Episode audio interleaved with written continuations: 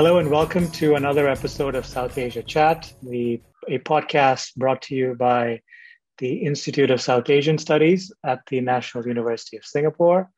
Uh, my name is Karthik Nachiappan. I'm a fellow here at the Institute and I work on, amongst other things, technology policy.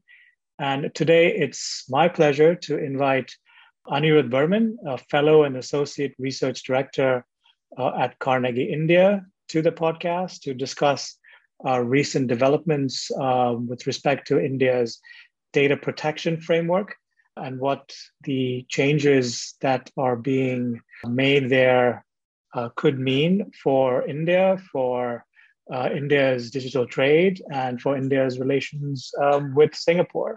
So, Anirudh, welcome to the podcast. Hi, Karthik. Pleasure to be here.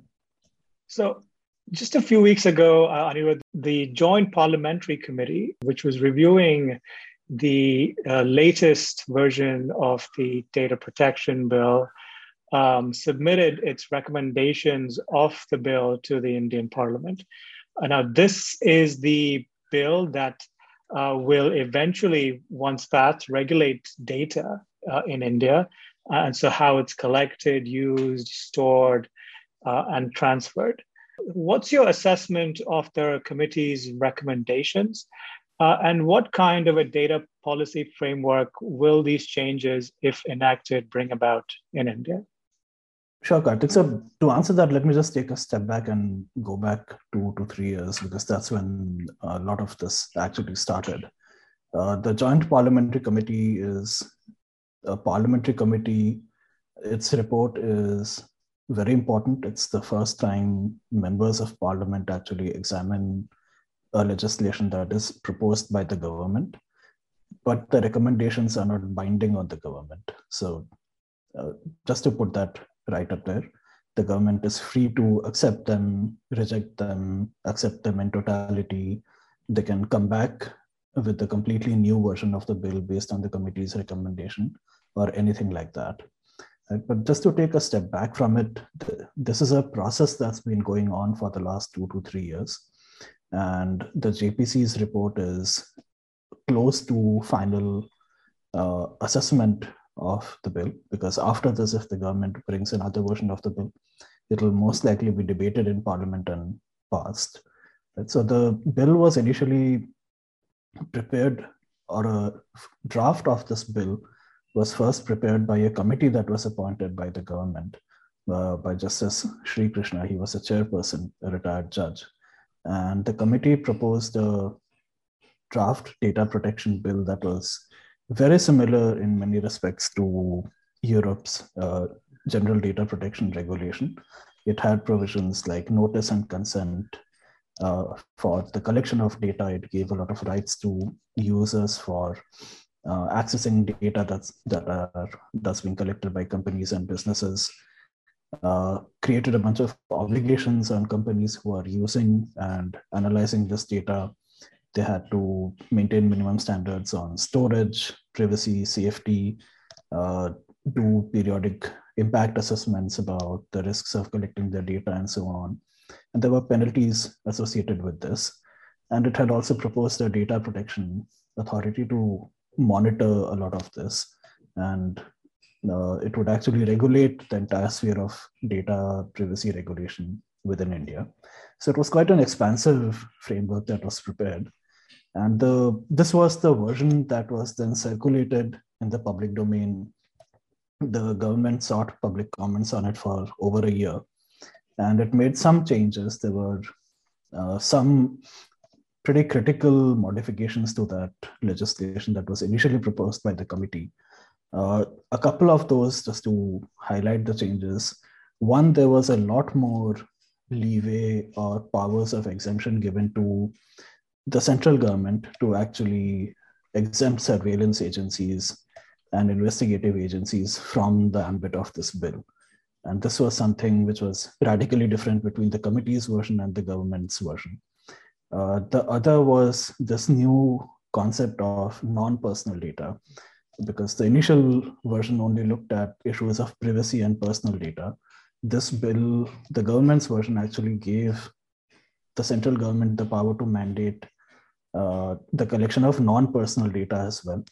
Uh, it, and it wasn't clear whether there would be any compensation provided for it, whether there would be any mitigating circumstances that would require this collection or and so on and so forth. So these are just two examples that were pretty significant changes. So this version of the bill then went to the JPC. And as these examples highlight, issues of privacy were also getting linked to issues of state surveillance, uh, issues of what you can actually do with data. So the state was also looking at the issue of data as a tool for economic exploitation, right? That that was what the whole idea of non-personal data was. So the JPC, in some sense, actually takes this whole idea forward. So they are much more gung ho about the notion of state sovereignty and sovereign power over data. So, for example, the all the previous versions uh, proposed that Indian data be localized within India. But the JPC actually goes a step further and says that it's essential for the Indian state to make sure data is protected and therefore localization should be done in order to uh, protect Indian consumers and that the Indian state is the best guarantor of this protection. And so this whole idea of the state as a sovereign power that needs to protect Indian consumers has become even stronger. Uh, there are similar other uh, tones that you can detect. So, for example, they've said social media companies should now be registered in India. And not only that, if they're actually functioning as platforms rather than intermediaries, which is if they're actually publishing content rather than just being a platform for the publication of content? They are they should not be given exemptions from liability that is generally accorded to intermediaries. So the idea is that again, there should be far greater state control over platforms who are publishing content. Uh, similarly, non-personal data, the committee has actually fully endorsed the view of the government that non-personal data is a tool for economic exploitation and the country would benefit if you have a framework for mandating access to non-personal data. So these are some of the big themes that are now coming out of the JPC report, where you are not only seeing a focus on privacy, but also a lot more focus on economic issues, issues of state sovereignty in this digital economy. That's the broad thrust. Uh, so there's a lot to unpack there. And I hope we can pick on some of those strands uh, in this conversation. Uh, I, I want to go to one specific aspect which you mentioned uh, data localization. And the initial uh, versions of the bill uh, did call for a strong dose of localization. Has that been softened in the JPC report, or does, as you claim, with the focus still on state sovereignty uh, and, and state power, has that been amplified in a way? It's actually been amplified. So, like I said, the JPC report is actually version three of the bill.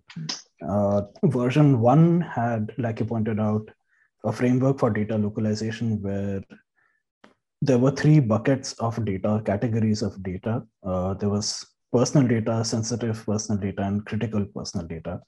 And the committee, the version one of the bill basically said that everything except normal personal data needs some form of localization.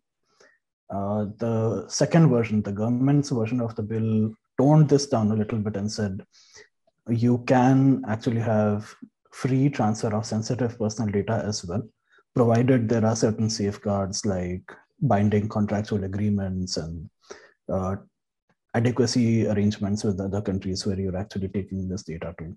So this is similar to what the European Union has under the GDPR. And the third bucket, critical personal data, would have to be localized. And the problems there were mainly about how you would define critical personal data and what would actually fall within that bucket, because that was a source of significant uncertainty. The committee has not toned this down, but what they have said is that even when you transfer data out, the central government has to have a role in making sure that that data is then not transferred to a third country or is brought back to India within a particular time. and that's an additional administrative compliance that all companies would have to bear. And the implication is pretty clear, which is that you cannot trust what private companies are doing, and the central government is the best guarantor of this protection. So they've actually taken a far more uh, state-centric view of localization uh, than even version one, if I might say so. Um, the in between these developments, as you mentioned, the government was also discussing how to regulate non-personal data, and there was another committee which came out with a uh, a set of ideas on um, how the government should go about regulating uh, non-personal data. Can you give us some insight into first what does non-personal data mean and what it uh, constitutes, and how this new report uh, or, or, what it does in terms of that, whether it kind of um, will eventually create a single space for data without distinctions between whether it's personal or non-personal.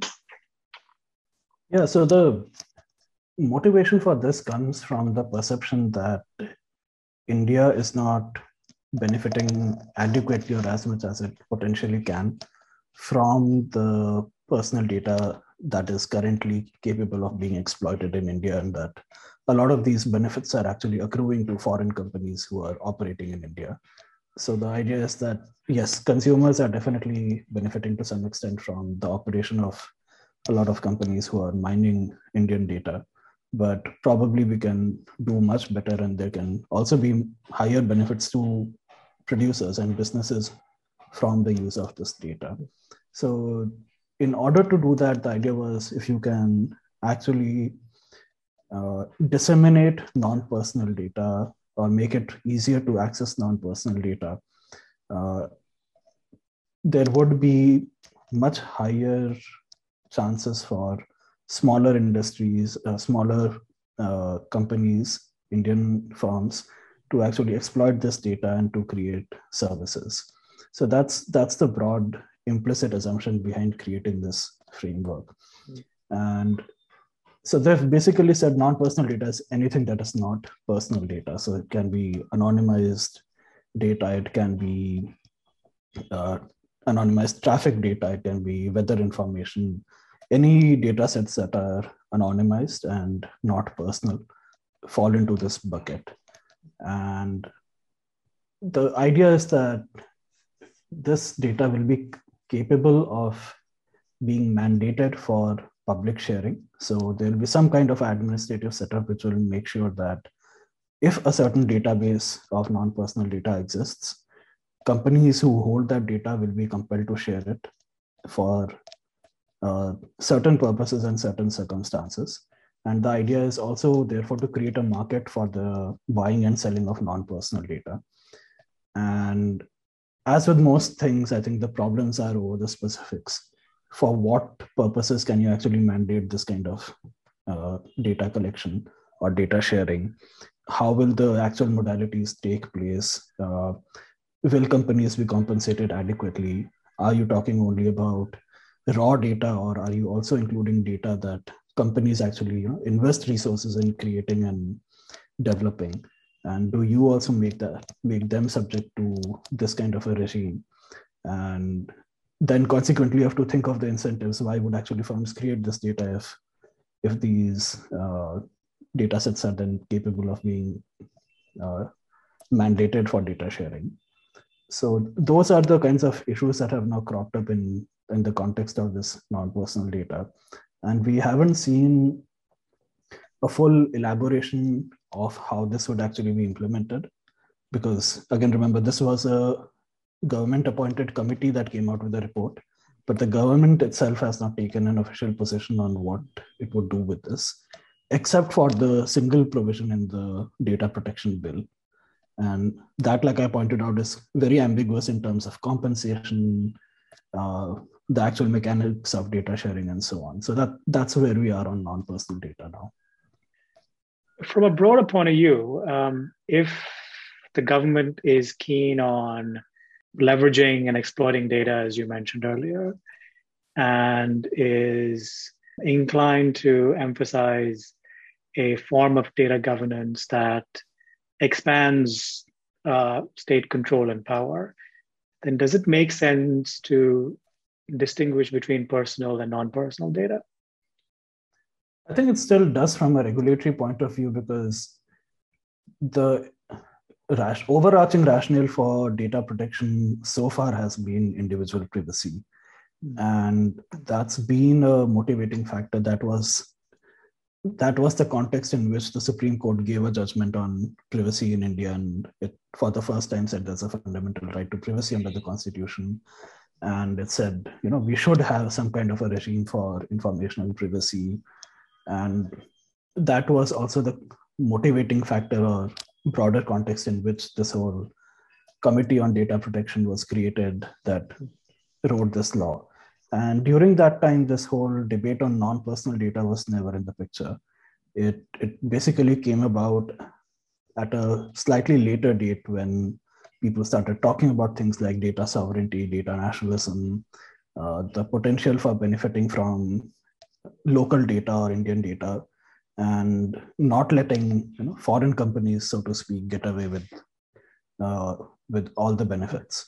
So I think it does make sense to actually bifurcate that debate because the motivations are very different.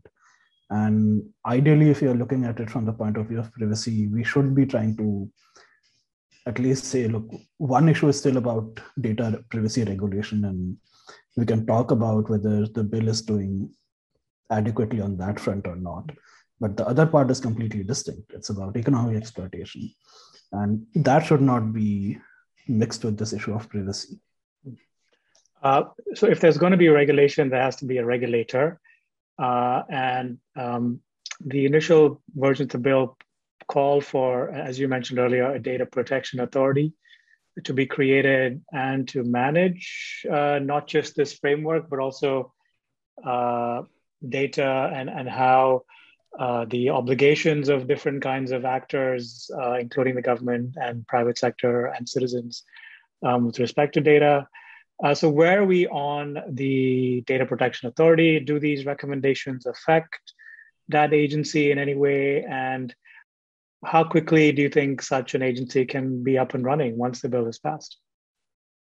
Yeah, the bill does propose a data protection authority, and I think this is again inspired, if not borrowed from a bunch of data protection legislation or regulation everywhere else. And the idea is to have a single regulator at the national level that would basically regulate data privacy issues across the economy. And this is a, a, daunting task because I don't think we have a regulator that has operated at this scale and scope in India before.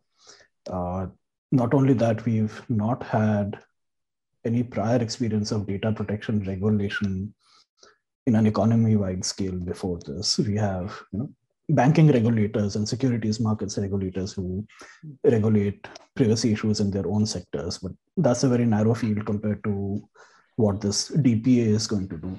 So we don't have that experience and we don't have 30, 40 years of jurisprudence on data regulation that a lot of other countries do.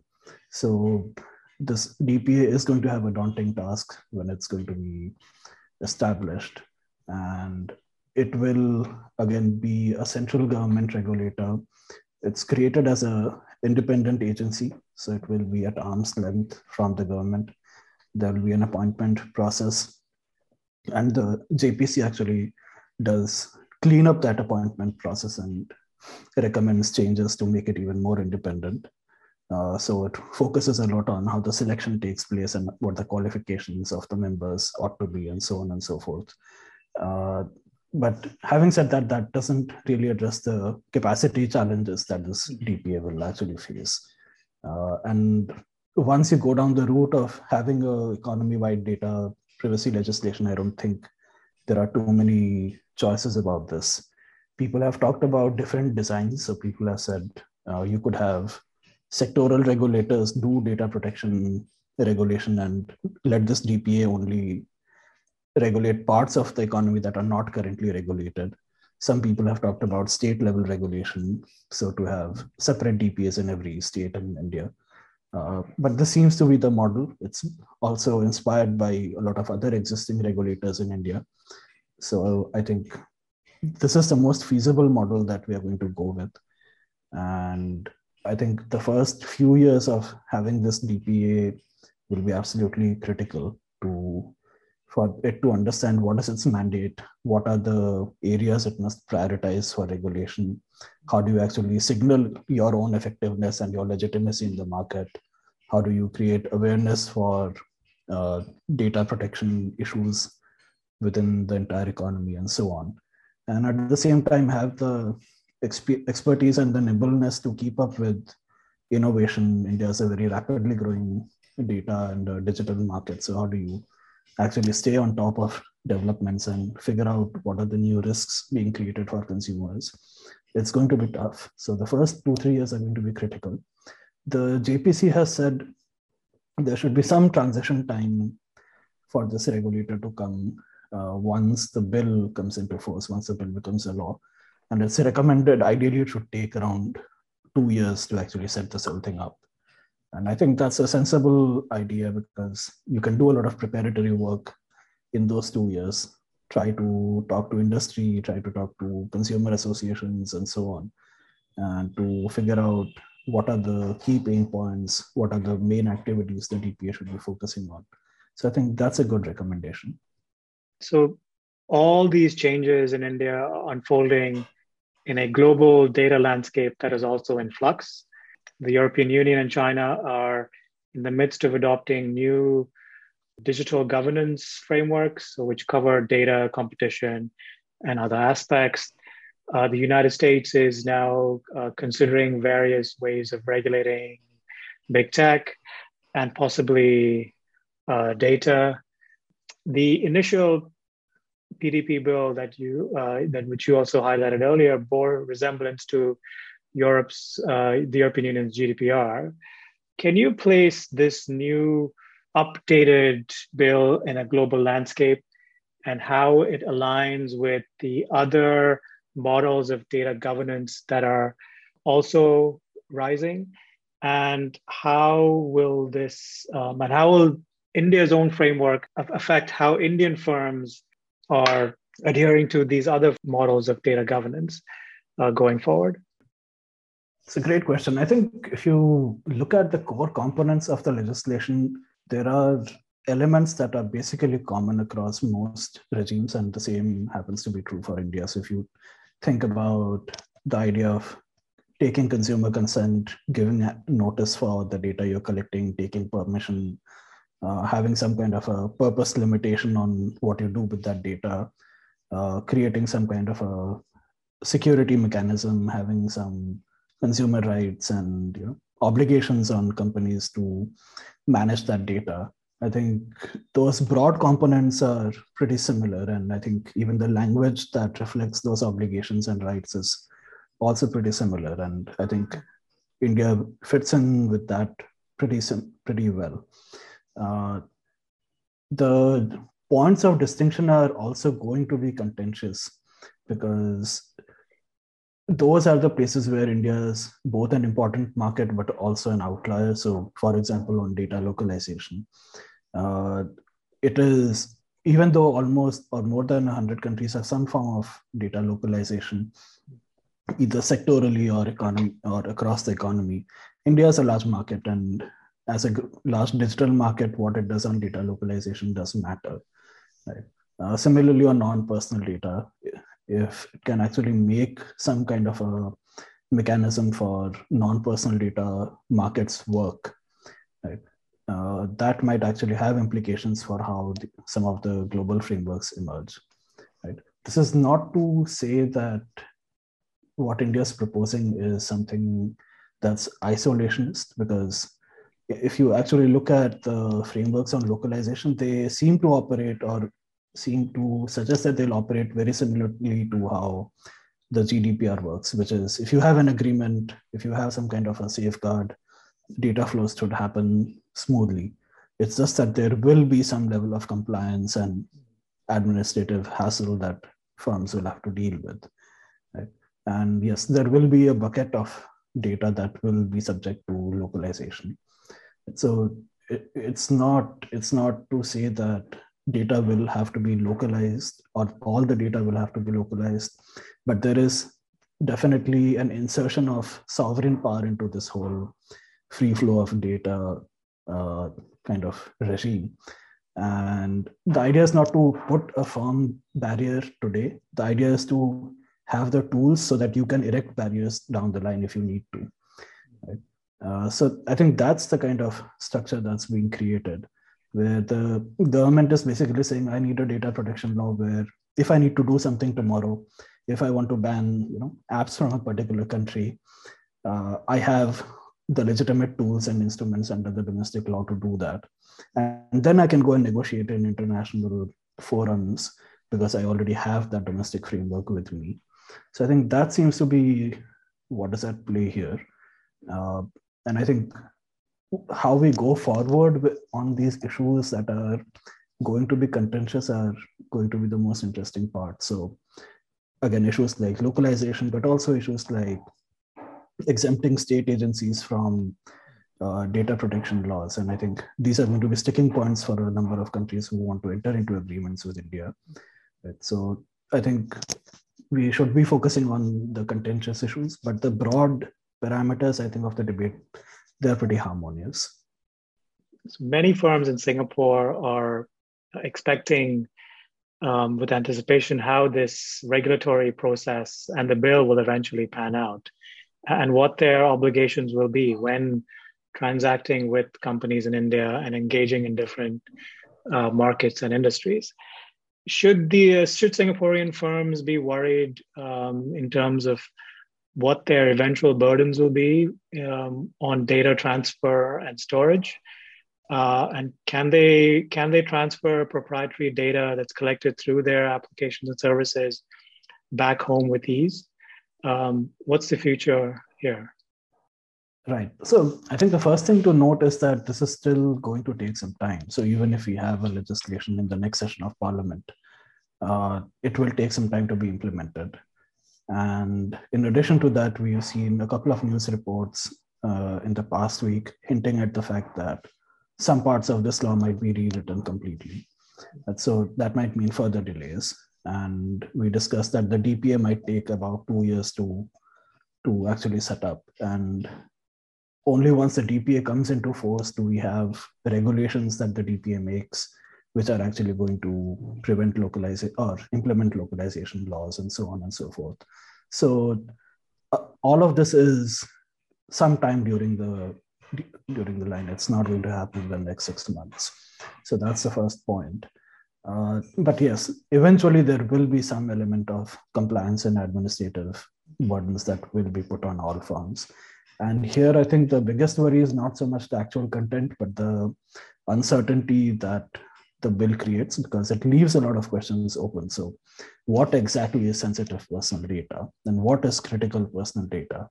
Um, right. So, even when you have a law, even when you have a DPA, firms will keep looking to the DPA and the Indian government for answers to these questions. And the other point is also that once you have a bill and uh, once you have a law a DPA, there will be administrative hassles related to how long can I keep this data out of India? Do I have to bring it back in? Do I have to delete that data? Can I keep it outside for six months? Right? How much? How well does this data localization framework interact, for example, with international money laundering uh, prevention frameworks? Right? If I have reporting requirements in the US or in Singapore, uh, how do localization laws actually work with that? Right? If I'm supposed to keep that data according to US law, Singapore law for six months, but the Indian DPA says I have to bring it back within 48 hours. How do I actually design around that? So I think those are the kinds of questions that will become important from a compliance point of view, uh, rather than rather than worrying more about the actual data flow. The the dominant mode of figuring out these kinds of issues between countries today is the Digital Economy Partnership Agreements or DEPAs. Uh, do you think India is ready or will be ready in the next few years to negotiate DPAs with countries like Singapore that could cover issues like data? I think India is keen to do it. We recently signed an agreement, I think, with UAE that for the first time has a digital uh, agreement component to it. Uh, so there is at least some sign that the Indian government is willing to move ahead with it. But just to take a step back, what happened in about two, two to three years ago when the Osaka Declaration came, uh, the Japanese introduced this idea of data free flow with trust. And India was the only or one of the major outliers and refused to endorse the concept.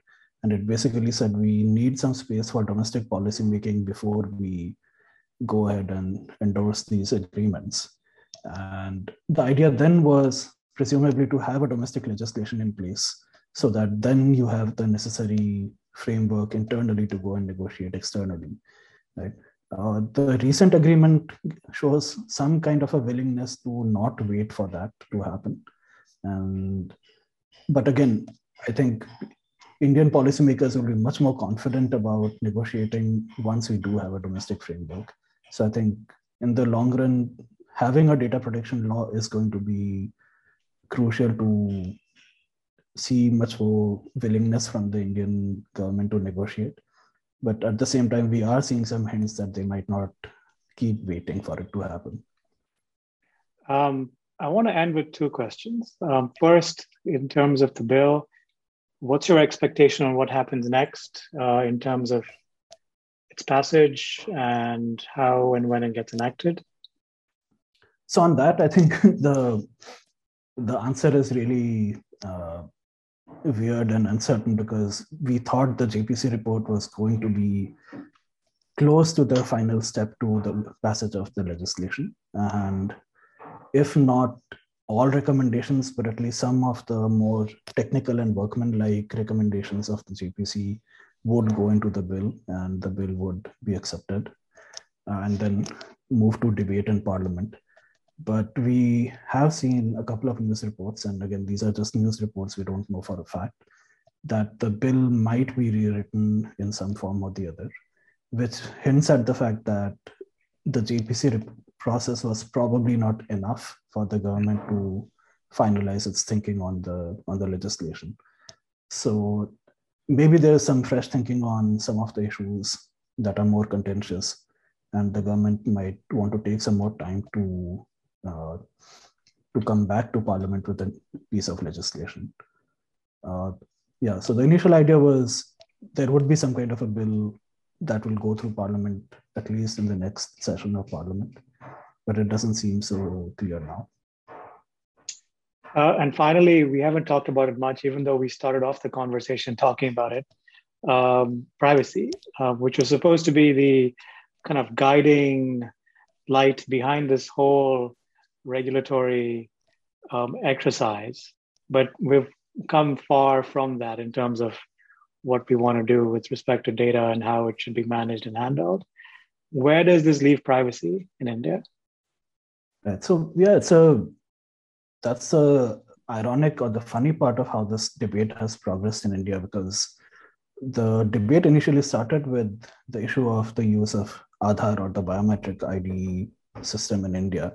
And the concern was that data collection using Aadhaar or uh, services that utilize Aadhaar would lead to the creation of data that would then be misused by the state. So this debate was really about individual privacy against the state.